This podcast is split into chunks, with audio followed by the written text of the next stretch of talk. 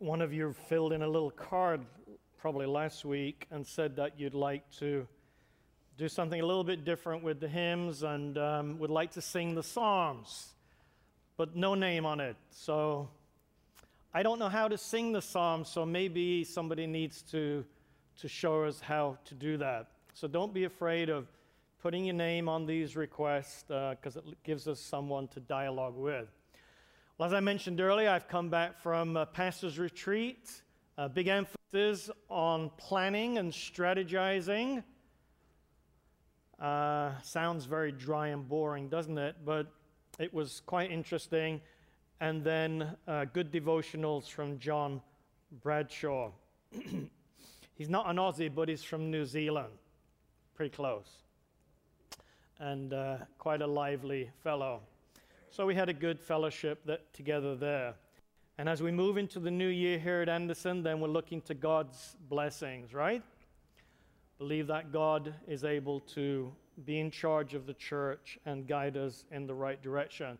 This morning we're in the Gospel of John. So take a Bible. Matthew, Mark, Luke, John. So we're in the New Testament. Divide the Bible. Most of it is Old Testament. A little bit is New Testament. And um, I do actually have some sermons that I've never preached here on how to study the whole Bible and how to approach the Old Testament and how to approach the New Testament and how do they tie together. So maybe that would be interesting one day to deal with that. Though we will touch on interpreting Scripture. I heard what you said Carla, about your friend earlier, and uh, may have a few suggestions this morning that might help. John chapter, did I say the chapter? No. Just see if you're listening. Chapter 5. Chapter 5. Let us pray as we open God's Word. Holy Father, we don't always thank you for the importance and the significance of your Bible. And we know that not all of your thoughts are in there, but the most important things for us to have a right relationship with you are. So help us to study in the correct way, and may this message this morning somehow, some way advance your kingdom and work to your honor and to your glory. In Jesus' name, amen. I had a number of different uh, titles for my sermon, might help you know what direction I'm going. One of them was The Son's Jesus Christ Credentials. Another one was Why Trust Jesus? Another one was Are Jesus' claims credible? In John chapter 5, picking it up at verse 31, it says this Jesus is speaking. If I testify about myself, my testimony is not valid. In Jewish thinking, no one could testify about themselves and have any legitimacy in court. You always needed two or three witnesses. That's not just in the Bible, that is in what we call Mishnah and the Talmud and books like that, Jewish books outside of the Bible that are Jewish that um, guide us to think of what the Jews were thinking over the centuries. So Jesus hits on that in verse 31. If I just testify or witness about myself, my testimony or witness is not valid. What we're going to look at this morning, um, understanding that we need two or three witnesses, I believe we have four witnesses at least in these verses that I'm going to go through this morning. So we want to look at what these witnesses have to say. And as we're looking at what these witnesses say about the Lord Jesus Christ, I want us to think about some of those titles can we really trust in Jesus? How do we know that Jesus is kosher? How do we know that what he says and what he does truly represents God? That's the idea. Remember, Jesus did not go to the schools of his day. He was one off, he was a homeschooler didn't fit into the mainstream in that sense. Some of them, of course, knew where he lived and thought of him as a nice person, but certainly not the Messiah. So, all the way through this section here and earlier in chapter 5 and in chapters 8 and chapters 9, even into chapters 10, we have this struggle to really understand who Jesus is and if he is credible. It says in verse 32 There is another who testifies in my favor, and I know that his testimony about me is valid. If you had a little quiz this morning, who would that other person be? So when I asked the, uh, this Spanish speaking folks this morning, some of them said John. Some of them said, who else? God the Father. Some of them said that. So, those are two of the four witnesses this morning. So, let's take John in verse 33. You have sent to John, and he has testified to the truth.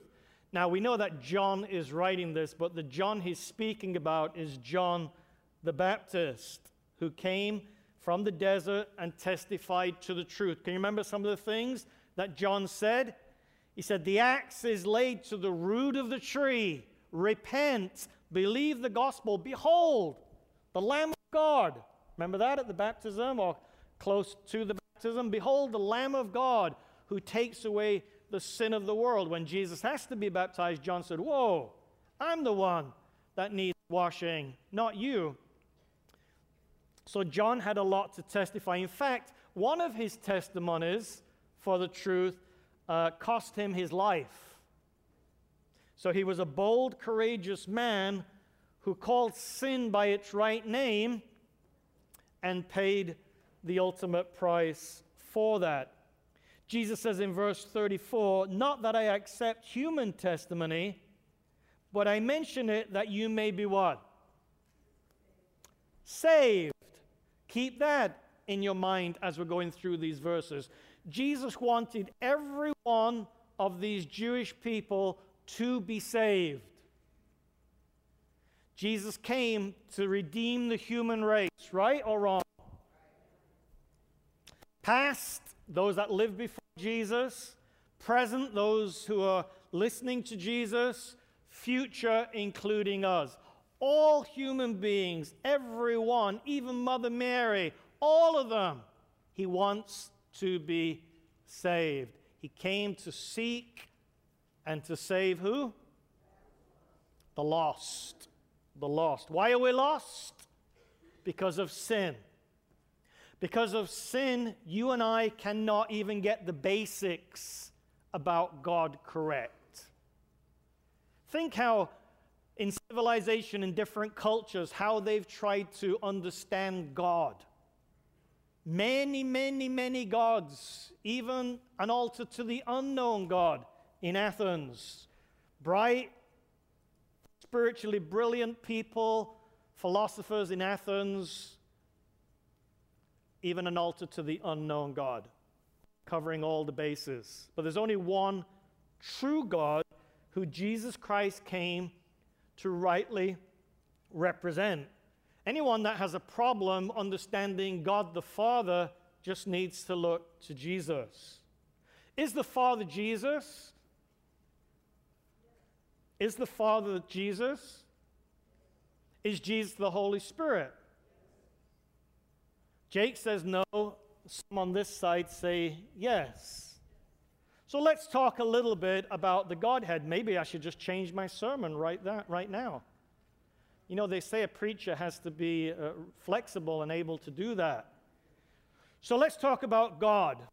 Sometimes we use, Christians use the word Trinity. Is Trinity in the Bible? No, not as a phrase, but the concept, the idea is. So I use, tend to use the word God or Godhead when I try and explain these things to people.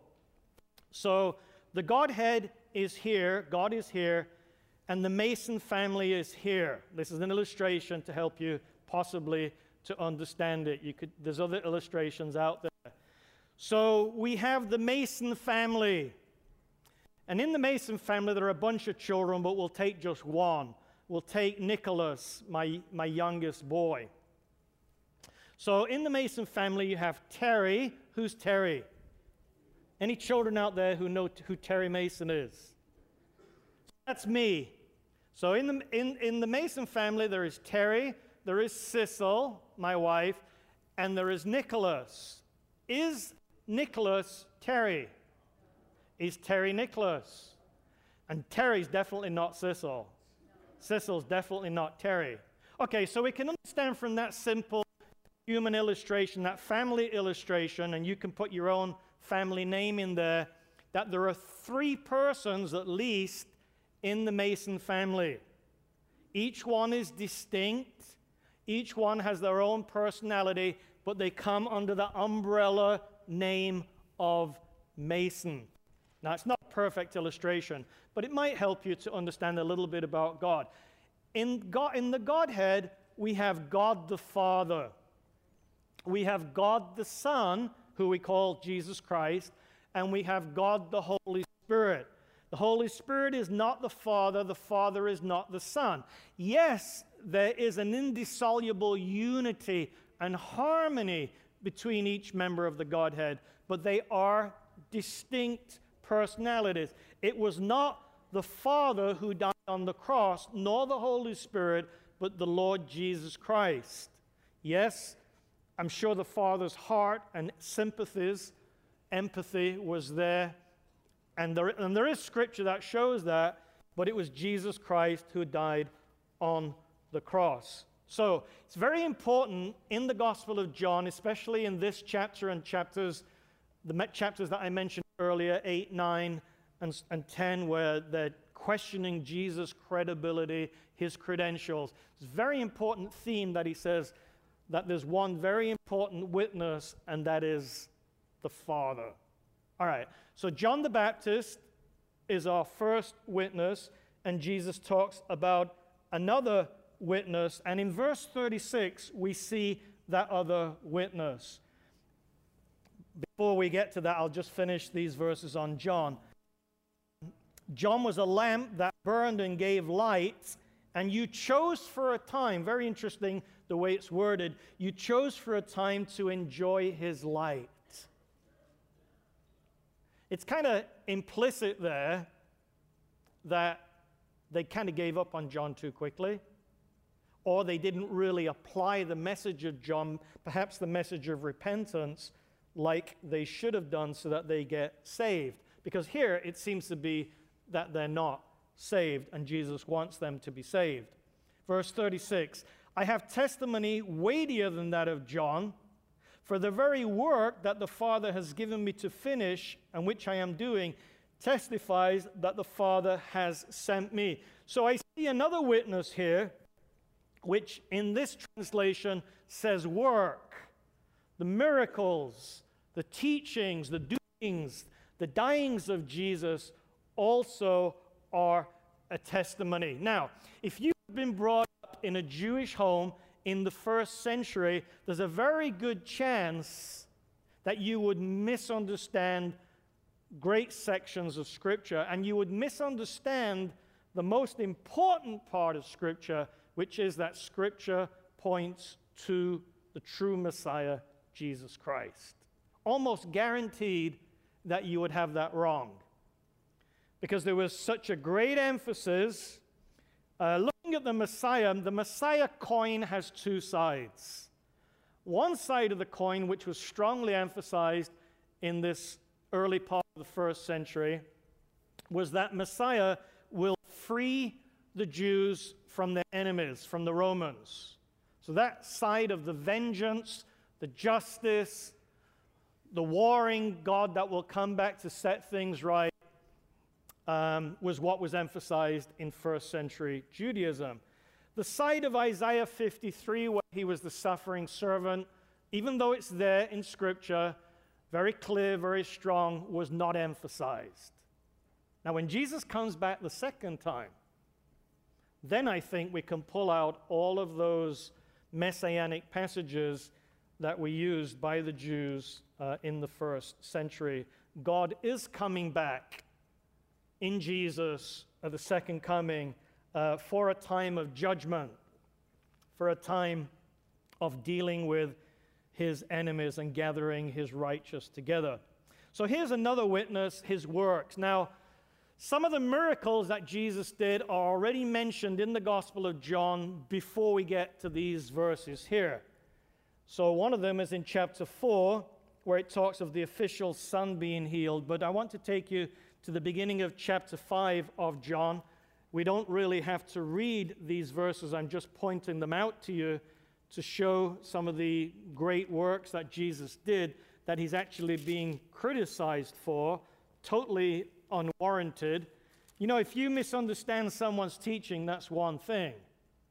But if you've been a man paralyzed for 38 years, and someone like Jesus comes along and heals you through God the Father, isn't that I mean, how can anyone argue with that? Isn't that a glorious thing to, to, um, to praise God about?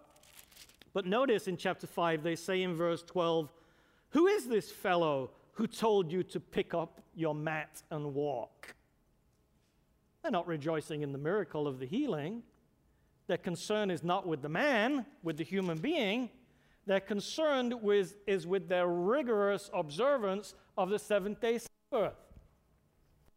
So, one of the things I want you to look at, and I'll say more about it in a few minutes, is how do we understand biblical teaching? Now, think of these Jewish people. Were they religious? Yes or no? Yes, they were very religious. They believed in the Bible and they, they studied it very, very diligently. Believe in things like the seventh day Sabbath, as, as we do, careful about diet and fasting and uh, alms and tithes and offerings and all of those kinds of things. They were really strong on the letter of Scripture or the law, but not on the Spirit. And we have this same problem in the Seventh day Adventist Church. I suppose, in a way, it's almost inevitable any group of people that lay a strong emphasis on law keeping and obedience. And of all Christians, probably Adventists do that more than most. Very, very easy for us to come across legalistic. Is there anything wrong with keeping the Sabbath in the way that is pleasing to God? Obviously not. But if we start to add our own standard to God's standard, then we get into a whole heap of trouble. And that's was what part of the problem in first century Judaism. And sometimes it's a very fine line to walk. And you can see Jesus walking this fine line throughout his whole ministry three, three and a half years. The fine line between truly being obedient to the demands of God, including His law, and yet everything being affected by grace or tainted by grace, if that's the right word. Tainted kind of sounds negative, doesn't it? Everything coming under the umbrella of grace. Sometimes hard to get that balance. And I suppose if you're not saved, if you are saved, if you are converted, if you are born again, if the life of God is in you, then you have a pretty good chance. If you're into Scripture and you're walking in step with the Spirit, you have a pretty good chance of getting it correct. Anyway, so another witness here. Also, remember his baptism.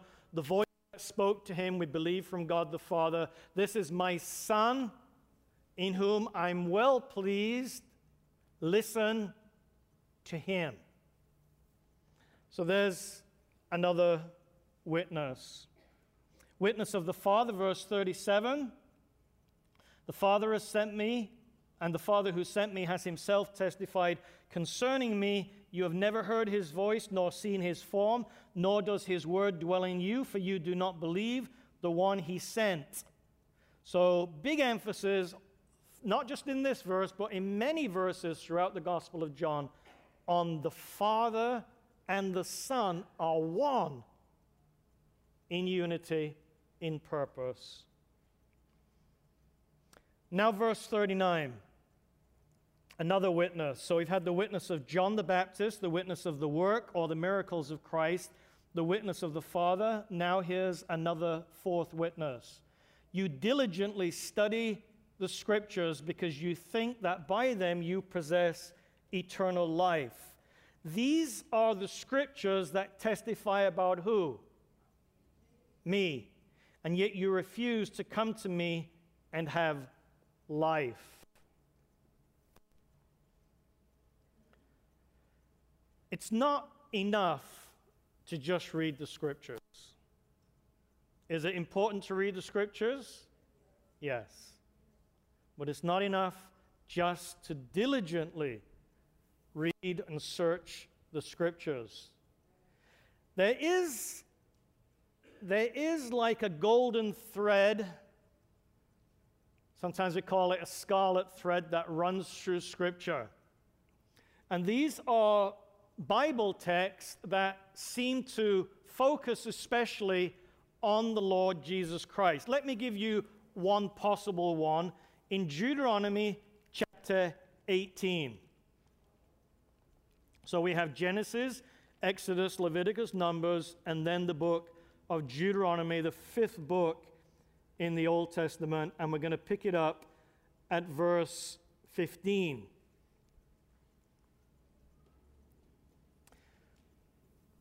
The context, um, the scriptures has just spoken about the, the terrible, terrible things in Spiritism, how to avoid that. And then in verse 15, it talks about a prophet. The Lord your God will raise up for you a prophet like me, says Moses, from among your own brothers. You must what? Listen to him, just very similar to what God the Father said at Jesus' baptism. You must listen to him. Why was, must we listen to this special prophet? Why, who we believe is the Lord Jesus Christ, at least I do, ultimately the prophet of the prophets. Why was, must we listen to him? Because Jesus is God's final word to the human race. We begin with Jesus, the Alpha, and we end with Jesus, the Omega. All of Scripture, even things we wouldn't even think of, have an amazing way of testifying about Jesus Christ. So I would put it this way Jesus Christ, God, of course, but revealed through Jesus Christ to save the human race. Because remember, that's primarily what the Bible is about. The Bible is not to tell you all about world history even though it has a lot of history in there. But the history that it has in there is the history that affects God's people. So it's very specific, very localized history. It's not a, a book of geography. So if the only book you had in the world was, was the Bible to understand g- the geography of this world, then you wouldn't have a complete picture. It's not a, it's not a Bible encyclopedia. It's a very specific collection of writings that points to Jesus Christ and tells you and I how to have a right relationship, a saving relationship with God. Verses 18 and 19 I will raise up for them a prophet like you from among their brothers. I will put my words in his mouth. So it's not just the Son coming up with his own words, it's the Father's words in his mouth. And he will tell them everything I command him. If anyone does not listen to my words that the prophet speaks in my name, I myself will call him to account. In other words, there'll be negative judgment for the one who does not believe and listen to the words of Jesus Christ, which very much could mean these Jewish people. That's in, in uh, Deuteronomy 18, verses 18 and 19 that I just read. So verses 15, 18, and 19 speak of this great prophet who believe is the Lord Jesus Christ who will come. Okay, so there's a witness, a scriptural witness to the Lord Jesus Christ, and there are other texts that we could use as well. Um, if we liken Jesus to Moses, type, anti type, you've heard of that when we talk about the sanctuary system. Sanctuary in heaven, sanctuary on earth, type and anti type. So we have the same thing with Moses and Jesus. Moses, like Jesus Christ, left a position of glory, Moses in Egypt, Jesus in heaven, to redeem his people. Like Moses, Jesus Christ was full of wisdom, yet spent many humble years in obscurity. Like Moses, Jesus Christ was a prophet, deliverer, a judge, and a lawgiver. Like Moses, Jesus Christ controlled nature, calming sea and miraculously feeding multitudes with bread. And like Moses, Jesus Christ interceded for his people and was willing to be blotted out for their sins. Like Moses, Jesus Christ was rejected by his own. Now, they didn't kill Moses, but they did kill Jesus. Crucify him. Crucify him. Let his blood be upon us and upon our children. So we see similarities between Moses and Jesus Christ. And that's going to be very important for the next few verses that we talk about. Let me also mention before we deal with those verses and show you how much Jesus Christ is, is mentioned in Scripture. Now, remember, in Jesus' time, they only had the Old Testament. There was no New Testament at that point in time. So, I'm going to show you some texts. I'm going to go through them quickly from Old Testament and New Testament. Adam knew him, Jesus, as the seed of the woman, Genesis 3:15. Jacob knew him as Shiloh. Moses knew him as the great I am. Exodus 3:14. Abraham knew him as Jehovah Jireh. Balaam knew him as the star out of Jacob. Joshua knew him as the captain of the host of the Lord. Solomon knew him as the wisdom of God. Job knew him as my redeemer. Isaiah knew him as wonderful, counselor, the mighty God, the everlasting Father, the Prince of Peace. To Jeremiah, he was the Lord our righteousness. Micah knew him as the ruler in Israel. Matthew knew him as a savior from sin. Mark as the Son of the Most High God. Luke as the great physician. John as the light of the world. Peter knew him as the Son of the living God. Paul as the author of eternal salvation. And Thomas as my Lord and my God. And obviously, I have to ask how do you know Jesus Christ? Do you know him in a way that these Jewish people didn't know him? To them, Jesus is something outside. To the believer, Jesus is someone within.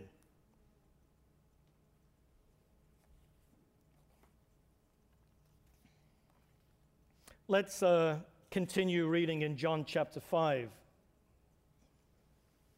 You diligently study the scriptures, verse 39, because you think that by them you possess eternal life. These are the scriptures that testify about me. You can have your head full of biblical knowledge. You can memorize every text I just read, and there's many more. But if you do not appropriate what is offered to you. I was speaking with one of the pastors from a large church in our conference, and he says, You know, This is a general statement that I tend to agree with. He says, Our people have a tough time applying truth to their lives. There's a huge distinction between knowing, in one sense, what truth is. I'm thinking of preaching a sermon on perfectionism,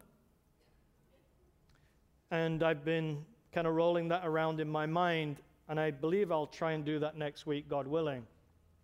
I'm going to use an illustration about a gentleman who joined the Seventh day Adventist Church as a young man.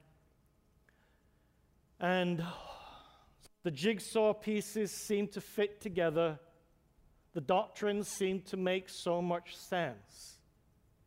But he was never converted. But he became a Seventh day Adventist pastor. And it's a very interesting story, so I don't want to take take to, give you too much today in case I use it next week. But how can you become a Seventh day Adventist pastor and not be converted?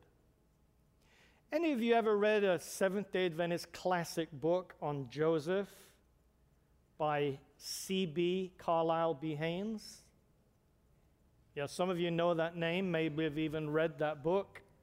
Carlyle B. Haynes is another person I, I do believe I've talked to this congregation about him in the past, maybe quite a long time ago. But there's an article in Ministry Magazine that really just took my breath away and still does to this day because this article outlined how Carlyle B. Haynes totally missed the point and how he climbed the ranks of Adventist leadership for many years before God finally got a hold of him and converted that man.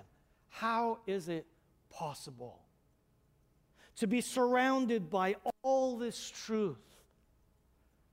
And no one had more truth than the Jews in the first century. Salvation is of the Jews, Scripture teaches. And yet, if you do not see Jesus and embrace him, you miss the whole point. It kind of sends shivers down my spine when I even think about it. There shouldn't be any Seventh day Adventist that I or you meet who is not born again.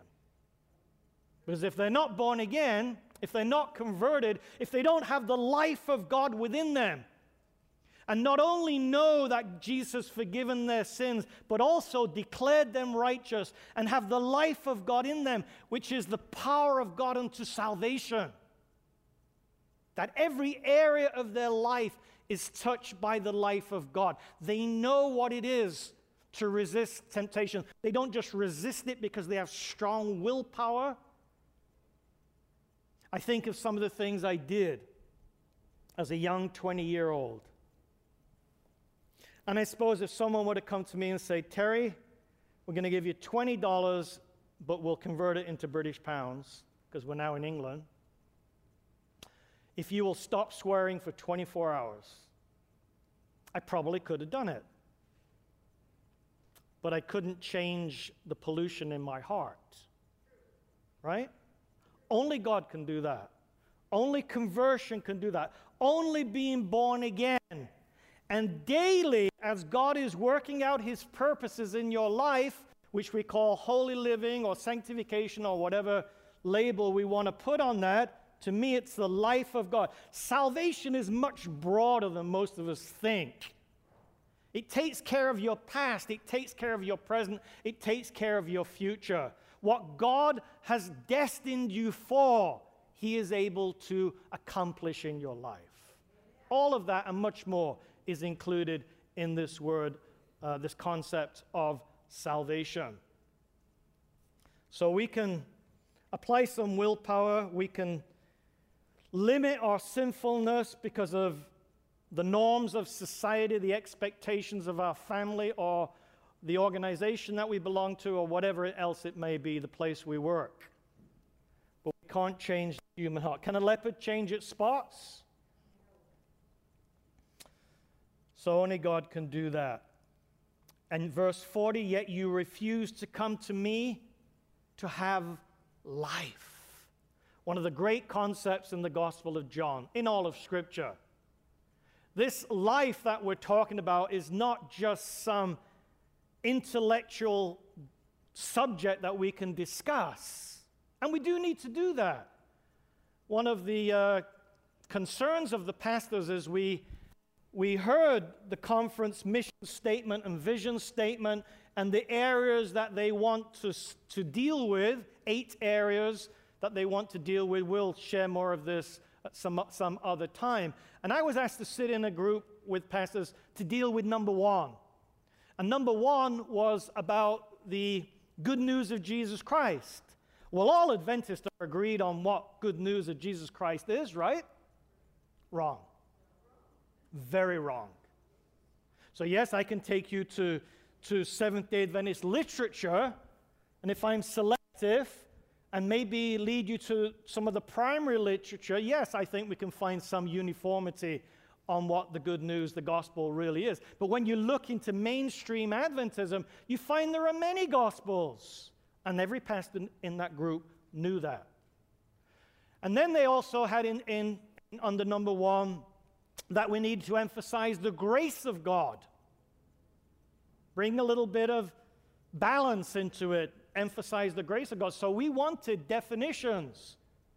Maybe it's just because we pastors and we we know some of the problems in our local churches, but we wanted sp- specific definitions. What do they understand by good news? What do they understand by the grace of God? Which really is a byproduct of what the good news of Jesus Christ really is. It's been an issue for a long time. 1888 General Conference session, God tried to bring some correction, some balance, some understanding to that subject. He actually wanted to do more. God didn't just want us to have uniformity of understanding, which in some main issues is kind of important, but He wanted to bring revival. He wanted to bring reformation to our leadership at that very important General Conference session. And it didn't happen. Didn't happen. Maybe if it would happen, you and I wouldn't be here to talk about it. But it didn't happen. And here we are, many years later, still talking about revival and reformation. It won't happen, folks, unless there's repentance in our hearts, there's a, full embracing of the Lord Jesus Christ in every area of our lives, a willingness to share Him in the marketplace. All of these things are, are basic ingredients. Anyway, verse 40 You refuse to come to me to have life. I do not accept praise from men, but I know you. I know that you do not have the love of God in your hearts. Have you ever wished to read someone's heart? Now, let's be careful here. Ultimately, we don't really know if someone's converted or not. But Jesus himself says, by their fruits, you will know them. So, if we were going to have a sermon on true prophets, back to Deuteronomy 18, this special prophet, or looking through the line of the prophets, Isaiah, Jeremiah, and so on, who is a true prophet? If you lived in the time of Jeremiah, would you have known who the true prophet was? There were many prophets. What would you sooner hear? You'll go back to Jerusalem in a few years? God's going to take care of you and bless you? Or no, you're going to be in captivity for 70 years. Now, there was one, at least one true prophet who preached the truth of 70 years. That was Jeremiah. Most of them were false prophets who preached something smoother. So, if we had a sermon on true and false prophets, that would be worth, that would be interesting to hear that. Then we would see the tests. How do you know? How do you know what's true? Now, we're applying that to Jesus this morning because these Jews are seriously questioning the legitimacy of Jesus' claims. I guess a lot of people, maybe outside of the church, some inside the church also question that too. So we need to know what is true from what is false. I didn't know that at 20 years of age. I had, didn't have the Christian background. I didn't ha- hear the preachers. I didn't hear messages like this. I didn't know anything about the Bible. Now, in one sense, that's not a problem for God because He is above His creation. Some of you studied that this morning at 9:30. And He can work in many ways, dreams, visions. There's many groups of people on planet Earth that have no Bible. Literally, do not possess. Many of us have five, six, Bibles, but do not possess one Bible, maybe not even a portion of Bible, maybe never even heard of God's holy word. Can God reach them? Yes, He can. So here's secular me living my secular life, doing everything that's supposed to make me happy, and a voice. Jesus had his voice at baptism.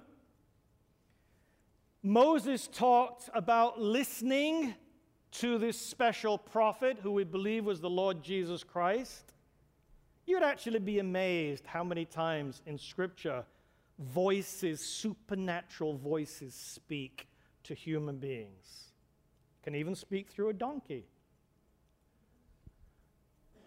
And what did that voice say?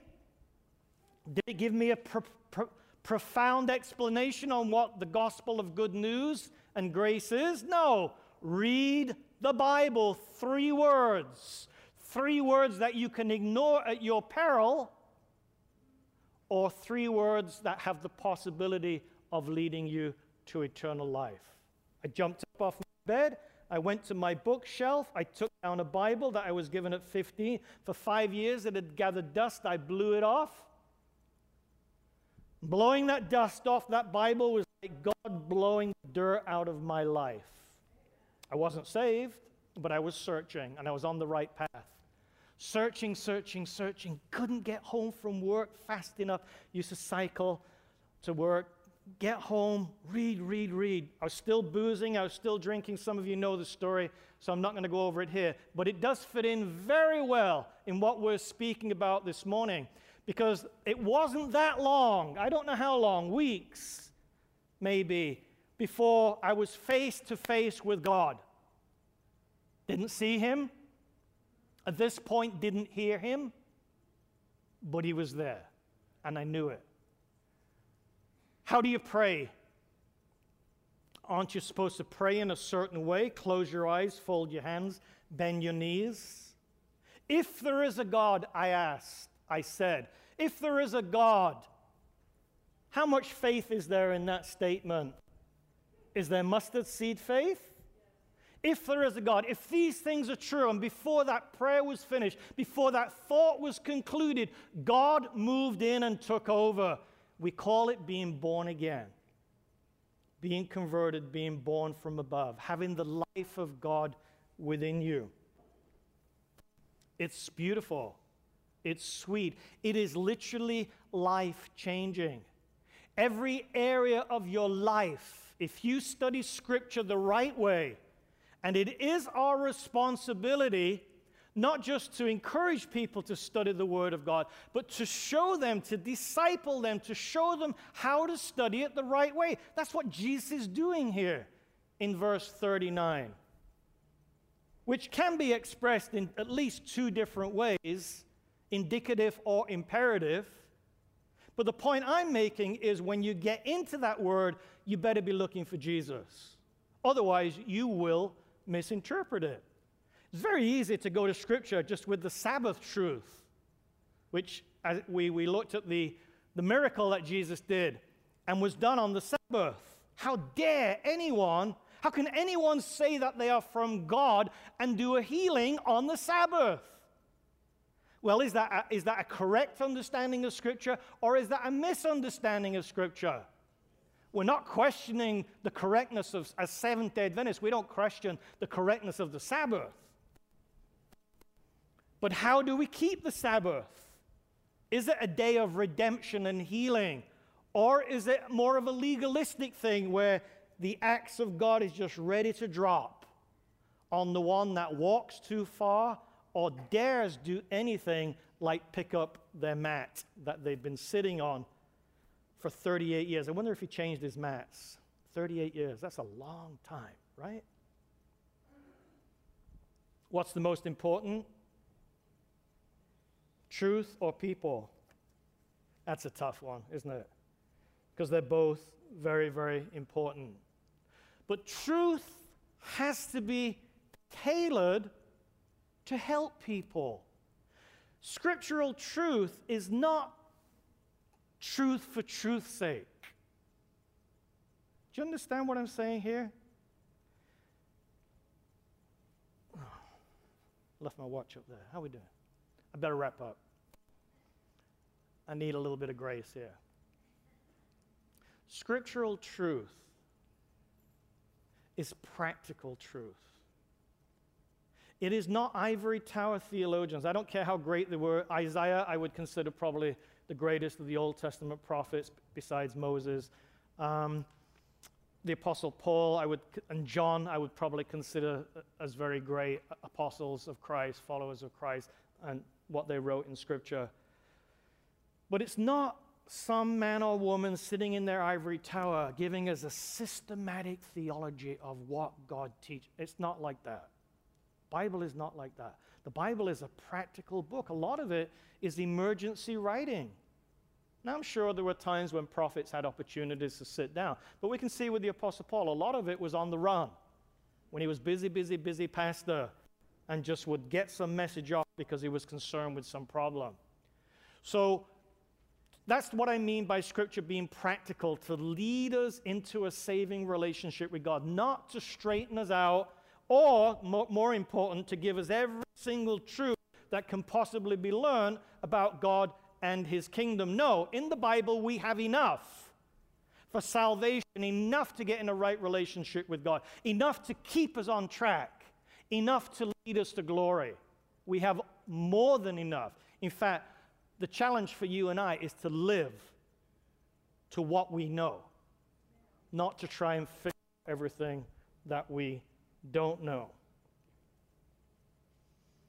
You do not have the love of God in your hearts. 43, I came in my Father's name, and you do not accept me. And if someone else comes in his own name, you will accept him. How can you believe if you accept praise from one another, yet make no effort to obtain the praise that comes only from God? But do not think I will accuse you before the Father. Your accuser is Moses. Whoa! Has Jesus got their attention at this point? Because they greatly esteem Moses, on whom your hopes are set. There you go. If you believe Moses, you would believe me, for he wrote about me. But since you do not believe what he wrote, how are you going to believe what I say? Sometimes I think that it's pretty challenging in 2013 to witness for Jesus Christ. There seems to be a hardening, there seems to be a secularization of our society, um, maybe mass hypnosis because of the TV or whatever. But it's not as hard as Jesus had it. His embodiment of truth.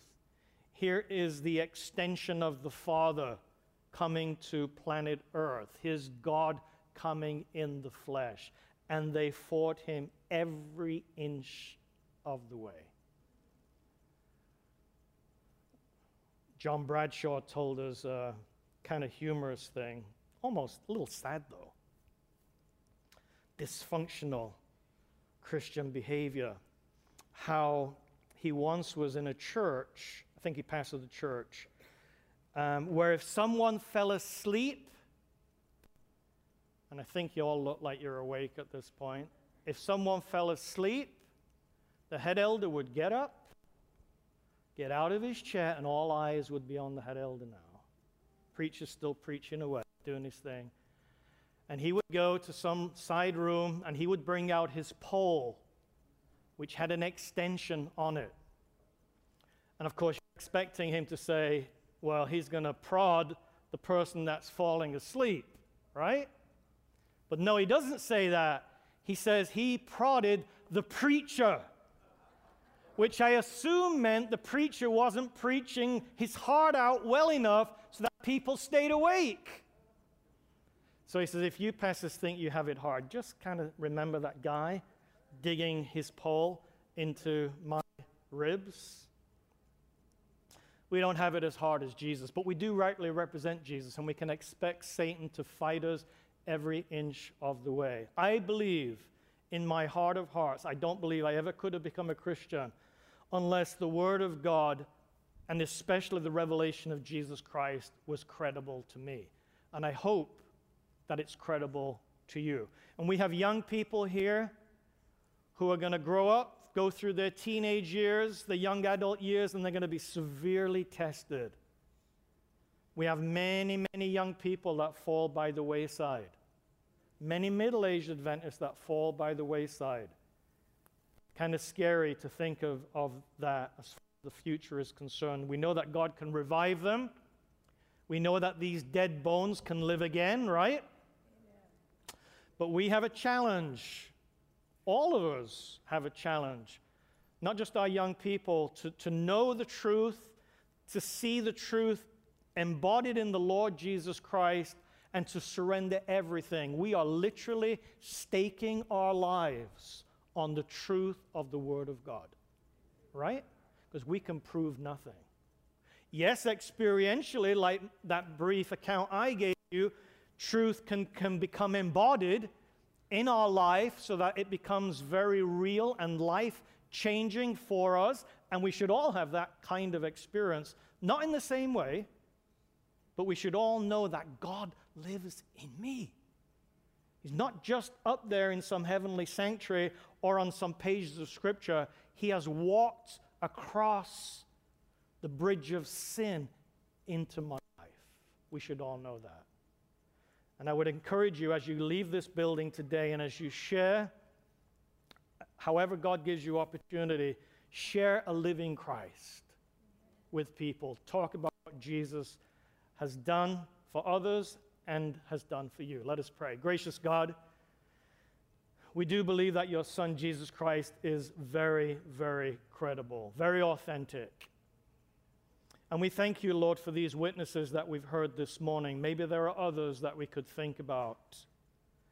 Lord, as we interact with your word, whether it's by sharing it with our friends, sharing it verbally, having our own devotions, I pray, Lord, that you'll be very real in each encounter that we have, that you'll be the living Christ.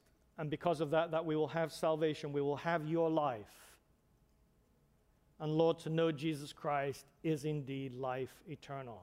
We thank you. We don't deserve it, but we thank you for it, Lord. May we rejoice in our salvation. In Jesus' name we pray. Amen.